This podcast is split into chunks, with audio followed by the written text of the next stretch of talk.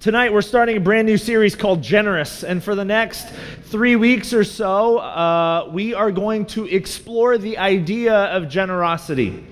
And as we do, um, I want to I wanna begin with an admission. I want to admit something to you.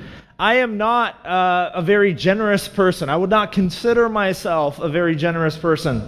Generosity is a struggle for me. It is difficult for me. It's not, it does not come naturally, and it does not come easily for me.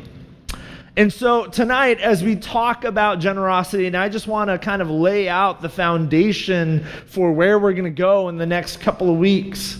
Uh, this is what you need to know at the very beginning, up front.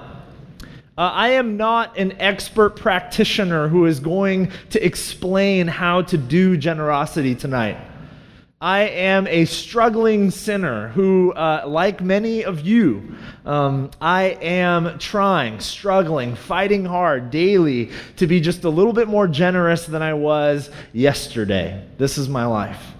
Um, you could probably bring my mic down a bit. It's, it's pretty hot, and I'm going to get probably a little louder uh, at, at a certain point. Uh, I've been married for like 10 years. Uh, no, I haven't been married 10 years. I just totally blatantly lied to you. I've been married for almost five years, but my wife and I have been, we've been together for uh, over 10 years. So we started dating uh, a little over 10 years ago. And I don't know when this happened, but you know, when we first started dating, we did what people who date do. We would spend money on going out to eat way more than we should have, right? Because what else is there to do? We would go eat together and watch movies. That's what we did. And uh, so we would go to these restaurants and eat together. And you know, when you're first dating, you don't know each other that that well, and you're just trying to figure things out, and you're really cautious. And at a certain point, something happened the boundary that I would that I would argue is a necessary and uh, helpful boundary between the food I ordered and the food she ordered. That boundary began to go gray at a certain point in our relationship. Now, here's what you need to know about the background of our lives. My wife is the oldest of four children growing up, she also had her grandparents living at home. And so she grew up in a house with three siblings, mom and dad, and then grandma and grandpa. And including her, there are like eight people in this big old house growing up. And so my wife learned to share. This was a natural part of who she was. It is a part of her story to share what she has. And so at dinner, for them, their dinner was like an event, right? It was this massive table with tons of food, family style, and you just share. Everyone shares what they have. That's my wife's story.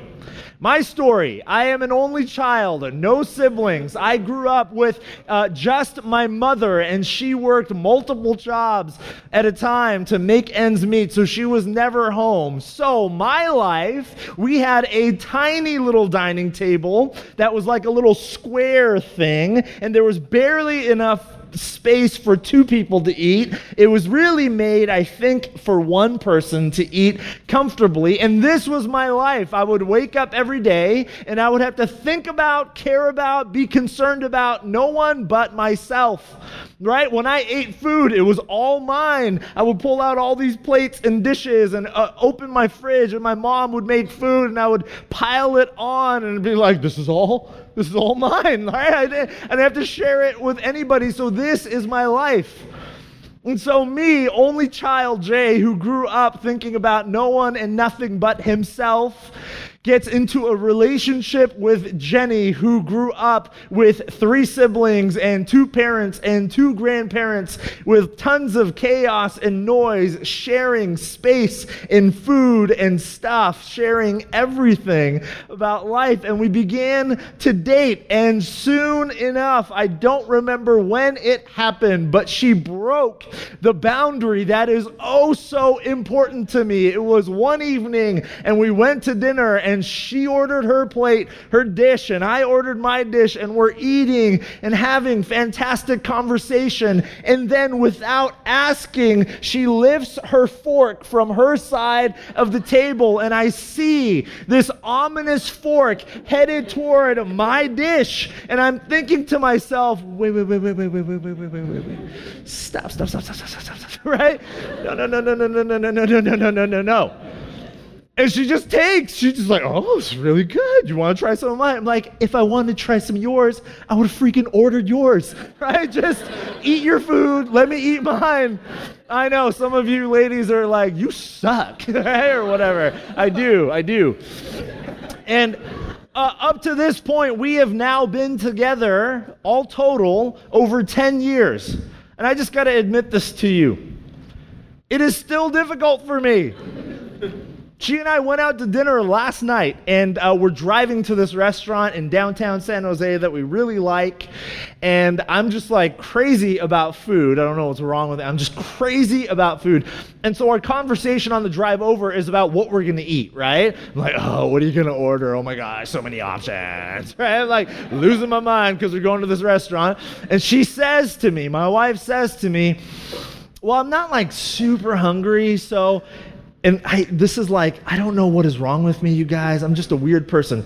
She says to me, she goes, Why don't you order this, like combo plate, and I'll just order the side salad, and then we will, and then, like, before the words come out of her mouth, I'm just thinking to myself, Don't say it, woman. Don't say it. And she says, We will share. And I'm like, No, we will not. You will order something, I will order something, and if you are too full to finish, don't worry, right? is what, what I'm thinking. And so we get to the restaurant, and I kid you not, you guys, this is how manipulative I am. We walk in, and I'm like, hey, it looks pretty busy. Why don't you grab a table? I'll order for us, right? So that she can't get up to the counter and say, like, oh, I'm just going to get the side salad. No, no, no, no, that's not happening. So I made her grab a table, and I get up there, and I'm like, oh, I'll order like 17 combo plates. And I like order all this food, and we had all this leftover that we took home, and I ate it again today for lunch, and it was awesome. Um, but this is who I am. I am not naturally a generous person. I have difficulty sharing. And I know that's just silly and funny and stupid and whatever else. But this is, I think, it uh, shows you or it reveals to me first and to all of you um, something about myself, something that's much deeper. That this whole thing about like not being able to share food, well, is is hard for me, right? And and that reveals something of my DNA. But what I have come to realize and this is what, um, this is just the, the main point of tonight, is that I'm wrong about myself. I'm wrong about myself. I am not intrinsically a selfish person. Uh, selfishness is not in my DNA. That's not who I am. This is what the world has taught us about ourselves that we are, human beings are intrinsically selfish. But I will argue otherwise tonight. There's this 19th century philosopher and economist named John Stuart Mill, and he described human beings as creatures that long to obtain the greatest amount of convenience and luxury with the smallest quantity of labor and physical self denial. John Stuart Mill essentially said that human beings are, by their very nature, intrinsically self centered, selfish creatures that are wanting to gain the most by doing the least. And this idea has heavily influenced our culture's understanding of what humanity actually is like. And I would argue tonight that John Stuart Mill was wrong. And so we're going to just hang with me. We're going to trudge through for the first part of this talk. We're going to trudge through some technical stuff, okay? But it'll all get us to a place that I think we all need to get to in order to progress through this series and really ultimately to begin living with a generous perspective uh, and, and as generous people. And so, hang with me. We're going to begin uh, by just kind of looking at the word generous. First, a word about the word generous. The modern English word generous actually derives from the Latin word generosus, which means of noble birth. Of noble birth. The Latin stem, genere, is the, this isn't all that important, is the declensional stem of genus, meaning kin, clan, or race. It's all familial, right? It's all about like family. It's like what you're born into kin, clan, or race. And the root meaning of the word gen is actually to birth. To birth. This same root gives us words like Genesis, gender, and genealogy. You see what is happening with the word generous, where it actually comes from. Most recorded English uses of the word generous up to and during the 16th century reflect an aristocratic sense of being of noble lineage or high birth. To be generous was literally a way of saying to, be, to belong or to be born into nobility. The idea of generosity, the very word generous, actually finds its roots not in an action, an external action we choose to do, but rather a reality into which we are born. The idea of generosity, though very word generous, comes from a place that really has very little, if anything, to do with some sort of external decision or choice we make out of some higher calling or morality. It, in fact, the word generous comes from a place that has nothing to do with choice. The word, the idea, was originally birthed out of that very idea, being birthed into a reality, a family identity, nobility, noble birth. This is where the concept of generosity and the word generous originally came from.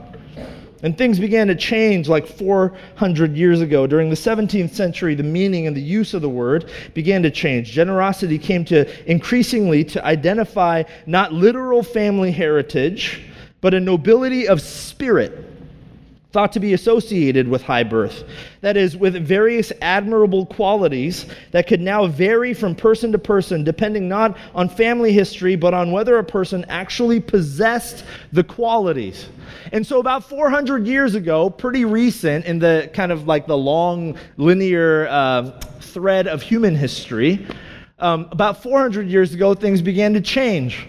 And the understanding of generosity began to shift where it was no longer just about the family you were born into. It was if you can exude the qualities that are normative for those born into nobility, the upper class, those who have generosity as a familial identity marker, if you can just act like them, do the external actions that they do, you too can be now can now be considered generous.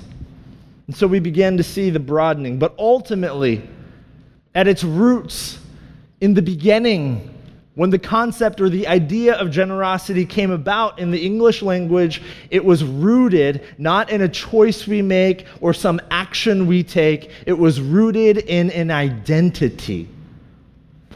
Now, a bit about the science of generosity.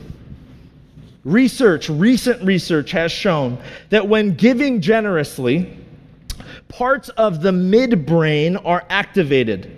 And they are the same parts that control cravings for food and for sex.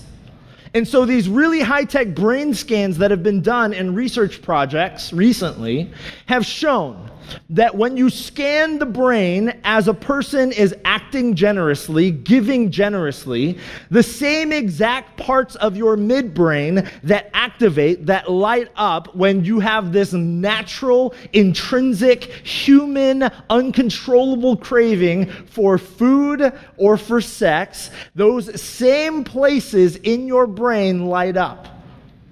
Uncontrolled.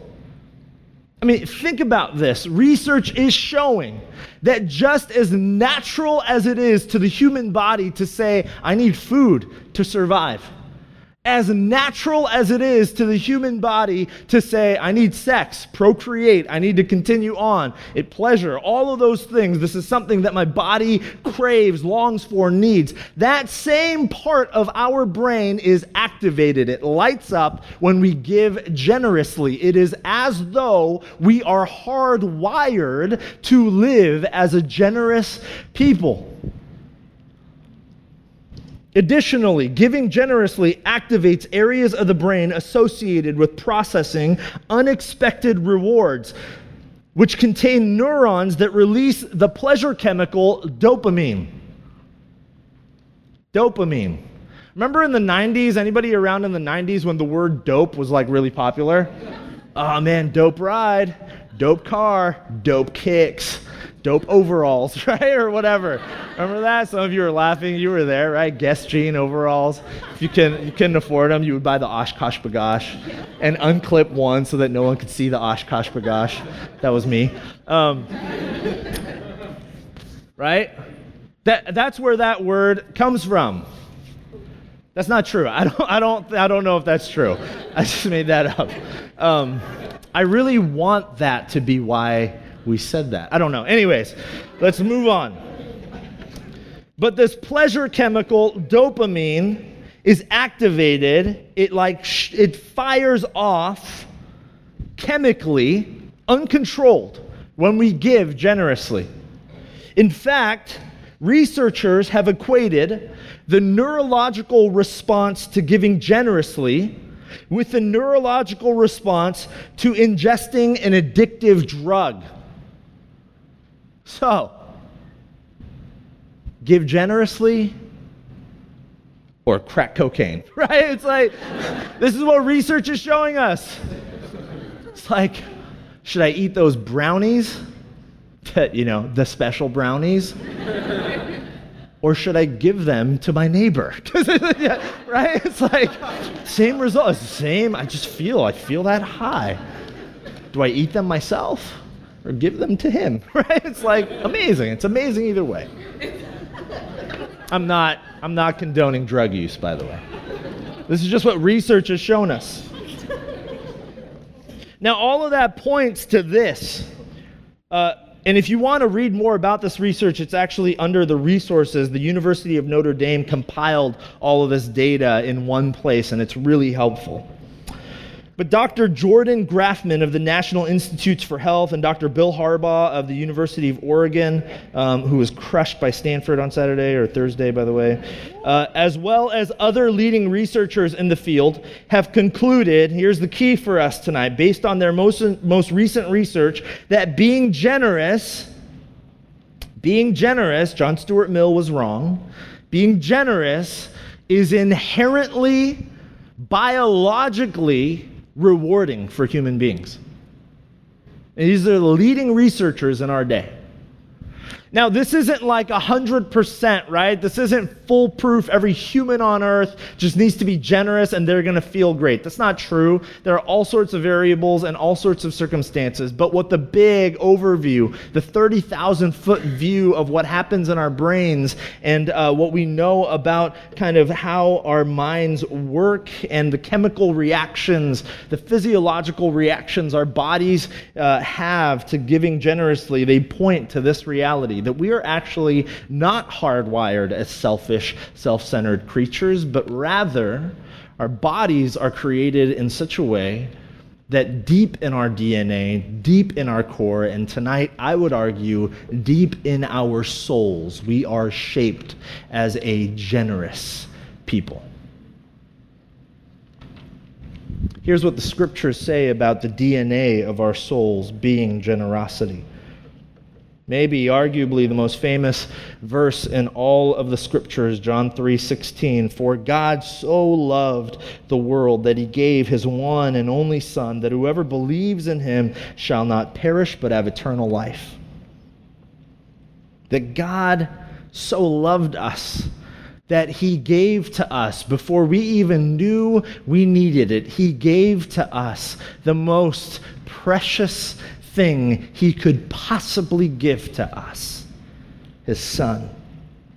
Romans 8:32 He, God, who did not spare his own son, who was so generous that he wouldn't even spare his own son, but gave him up for us all, how will he not also, along with him, graciously give us all things? This is the God we sing to. This is the God we approach in this room on Sundays. This is the God who is given to you and to me, to us, more than we could have ever imagined. Our God is a generous God. In the beginning of the human story, Genesis 1 and 2, we are told that we, you and I, men and women, human beings, we are made in the image of this generous God. And so it is not surprising that the most recent research shows us that our bodies are, in fact, hardwired for generosity that it is in fact generosity, just like where the word was birthed, that generosity is not simply an external action or decision, although it is that, but it is also at its core a familial identifier, marker. It is our DNA. Generosity reminds us who our Father is Generosity reminds us that we are not peasants on the margins, but that we are princes and kings in the kingdom of a God who sent his Son that we might have new life. Generosity reminds us that we are sons and daughters of a kingdom whose name is generosity a kingdom whose king denied us nothing when we deserved nothing. A king who sent his son, the Prince of Peace, to usher in that peace into our lives, yours and mine, and into the world by giving all of who he had, who he was, and what he had. So we are made in the image of a generous God. Generosity is in our DNA. And so it is no wonder that those who find the deepest fulfillment and satisfaction in life are those who live generously. So, how do we do this, practically speaking? What shift needs to take place?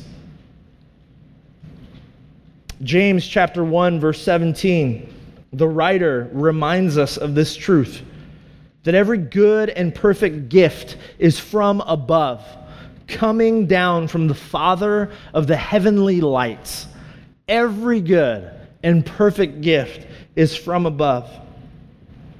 The writer Brennan Manning says that while there is much we have earned our degree and our salary, our home and garden, a Miller Lite and a good night's sleep all this is possible only because we have been given so much. Life itself, eyes to see and hands to touch, a mind to shape ideas, and a heart to beat with love. We have been given God in our souls and Christ in our flesh.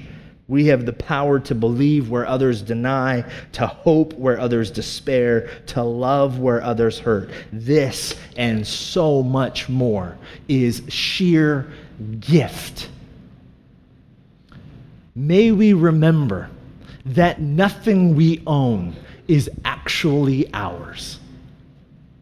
May we remember that all of life is a gift. The very next breath we take is a gift.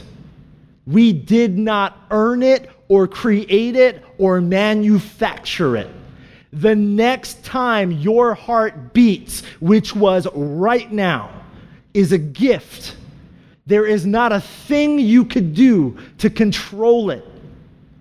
It is a gift of God. The fact that we are here, that most of us can see, that most of us can hear, that most of us can get up out of this room and walk out the door and get in a car and drive where we want to, that we will wake up tomorrow and go to a job that pays us and a school that teaches us with friends who love us and a family that surrounds us and supports us. For those of us who have even a sliver of any of those things, may we remember that it is all a gift and it is not ours.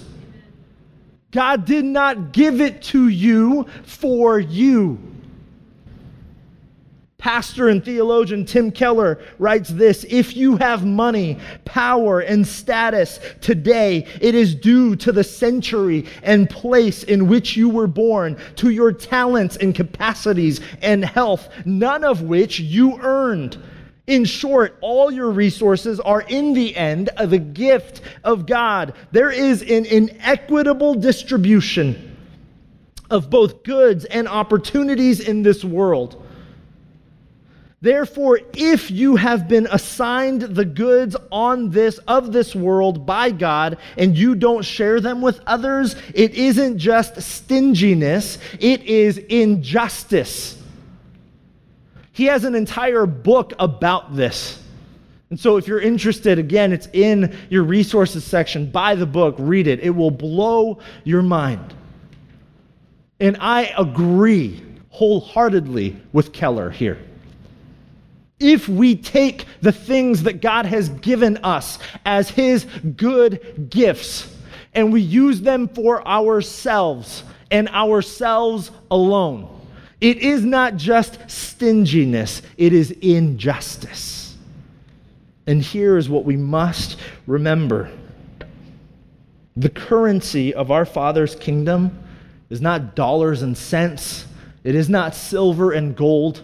It is not square footage or the balance of your portfolio or retirement account. It is not your status or achievements. The, the, none of those things are the currency of God's kingdom. The currency of our Father's kingdom, of whom we bear his family mark whose DNA is embedded deeply in our souls. The currency of our Father's kingdom is hope and justice and grace and compassion and kindness and mercy and love, to name a few. And so here is what generosity really looks like. It is not a call to give everything away and to live as a beggar on the side of the road. It is a call to take the gifts of this world that God has given you and to exchange them for the currency that matters in God's kingdom. If you have a job that gives you a paycheck that you earn because you have the ability to work, then generosity means you take your dollars and cents, your silver and gold, and leverage it, exchange it for the currency that matters to bring hope to a hopeless world, to bring justice where there is injustice, to free the captives and the oppressed, to bring love to those who are unloved, to wrap your arms around those who exist alone in the margins. Generosity does not mean that we simply, and I would argue lazily, just give, all, give it all away and sit and say, Well, here I am, God, living in poverty like you, like you wanted me to. Not once does God say, My call in, on your life is that you might live in poverty. No. Generosity is to take whatever we have, to pay attention to the unfolding story of our lives, and to constantly, consistently, daily, hourly, minute by minute ask the question God, what would you have me do? How might I take the gifts you have given me and exchange them for kingdom currency? Living generously holding loosely the things of earth and exchanging our dollars and cents for kingdom currency are the ways in which we best identify ourselves as citizens of God's kingdom. We must remember where all of what we have comes from. We must remember that it is not our own.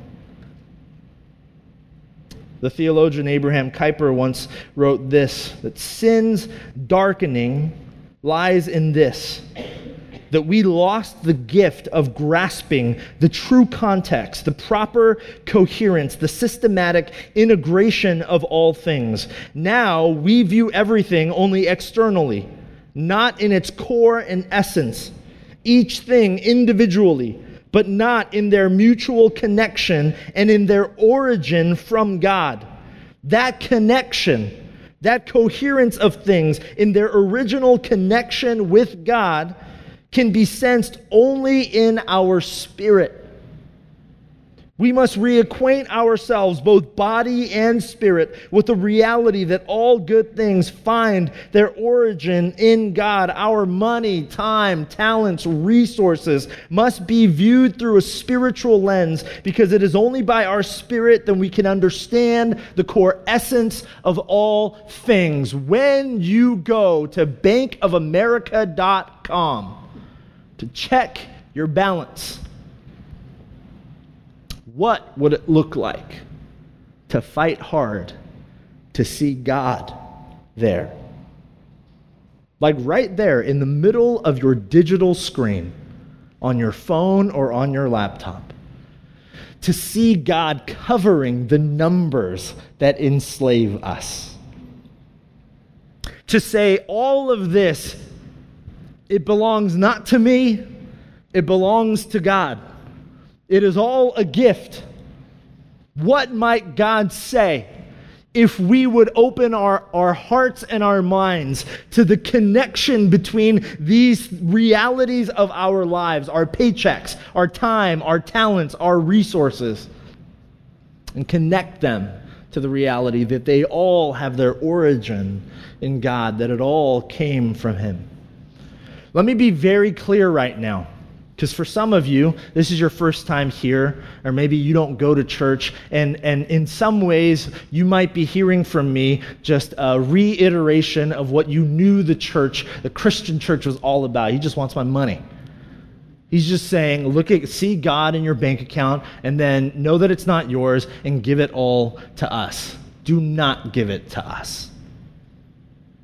And, and here's what I would say I don't care if you give a cent or all of it away. And here's what I would argue God's primary concern is also not whether you give a penny or thousands away. This is not God's concern. There is a story in the New Testament where Jesus talks about two people who go into the temple.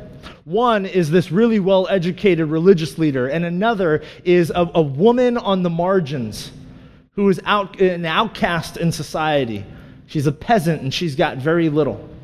And this religious leader goes in and he gives so much. He talks about how much he's given. I mean, he gives financially exponentially more than this woman could ever give. And he prays this beautiful, eloquent, elaborate prayer God, I have given to you because I love you and I fear you, and yada, yada, yada. And this poor peasant woman walks in in the corner, cowering because of embarrassment, and she gives literally the equivalent of pennies. And Jesus applauds the woman. He lifts her up, he elevates her, and he says, This this is the sort of heart that God longs for. A humble admission that God, we have very little to give, but the little I have is yours to do with as you please. That might look like not just money, your time what would it look like instead of just looking at your bank balance with God right at the center? What would it look like to look at your time with God at the center?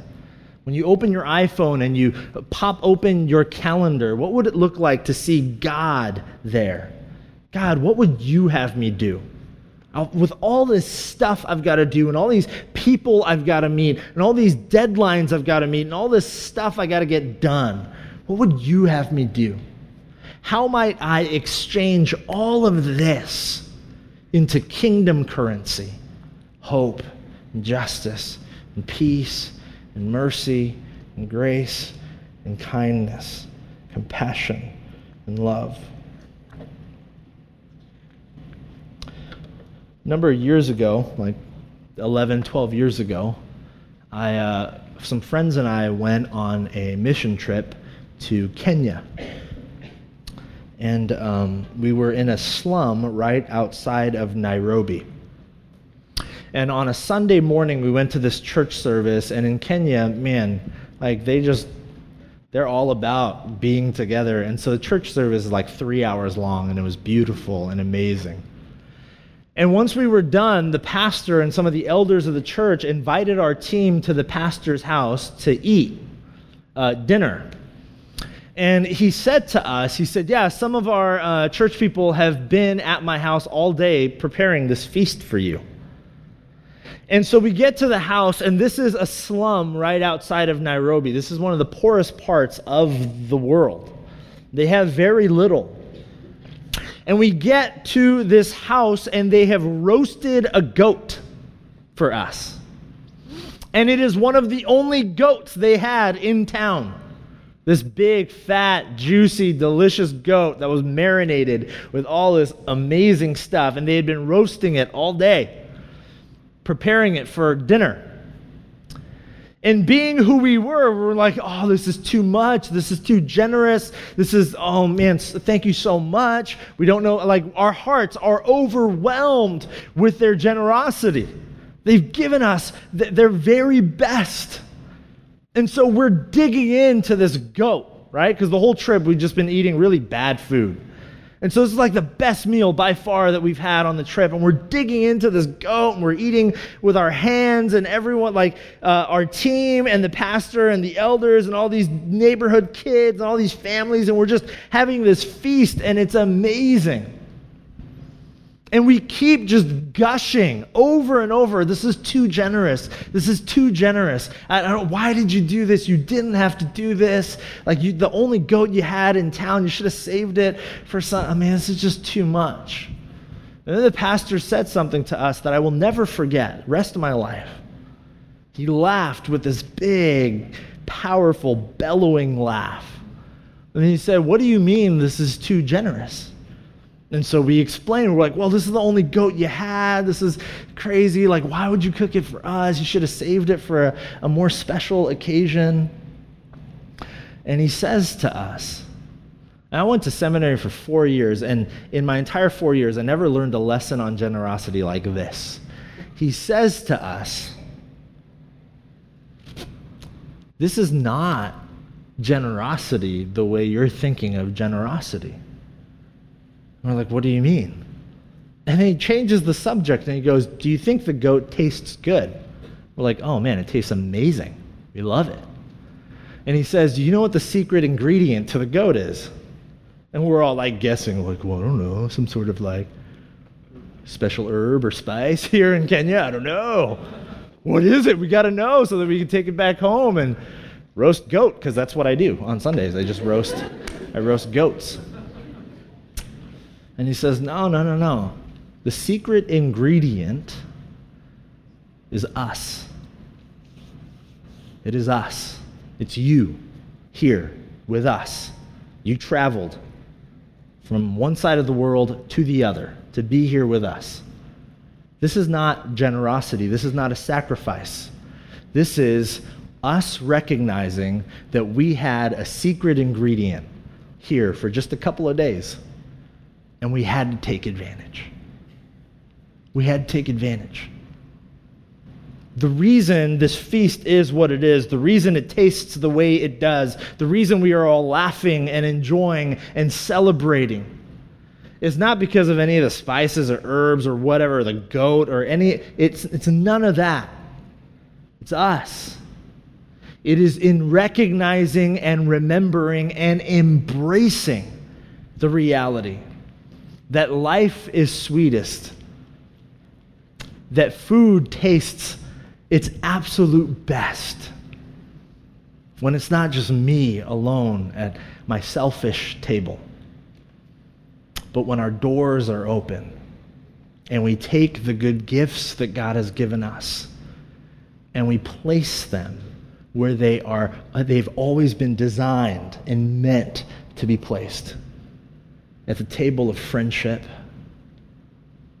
and love and grace where all are welcome to feast in the goodness of a God who was generous enough to lay it all down for us. As we close, I want to read um, this quote from a French philosopher named Simone, Simone de Beauvoir, and she once wrote this This is what I consider true generosity, and I hope, I pray that this is who we become. You give your all, and yet you always feel as if it costs you nothing. In the next couple of weeks, we're going to get into the nuts and bolts of what it looks like to live generously, to take these good gifts we have, and to remember that they are not our own, that we do not own them, that they are gifts from God, and that they have been given to us to steward well. But if we're going to get to that place, we have to begin here. We have to begin in this reality that life is sweetest, that food tastes the best that drink tastes the best, that life truly is what God always intended it to be when and only when we recognize that the things we have are not our own, and that you and I are placed on this good earth here and now at this time in human history, that we might be agents of generosity a generosity that could change a city and the world. And that our generosity exuded from our DNA, our soul's shape as image bearers of a generous God. That it might usher in the prayer that the Lord taught us to pray. That his kingdom would come, and his will would be done on earth in San Jose, in your workplace, and in your schools, with your friends and with your family, as it is in heaven. Let me pray for you, and then we'll sing our way out of here. Jesus, we, um, we admit to you that we have bought the lie. I have bought the lie that life is about me and that I need to get, get, get. That I need to accumulate and to earn and to achieve, to store up for myself. But God, would you open our hearts and our eyes and our ears to feel and to see and to hear? Would you open our minds to know and to understand that with our entire beings, we might embrace this reality that kingdom currency looks so different. And that in our very bones, we are shaped in such a way that selfishness and self centeredness will never fulfill us because it is not who we are.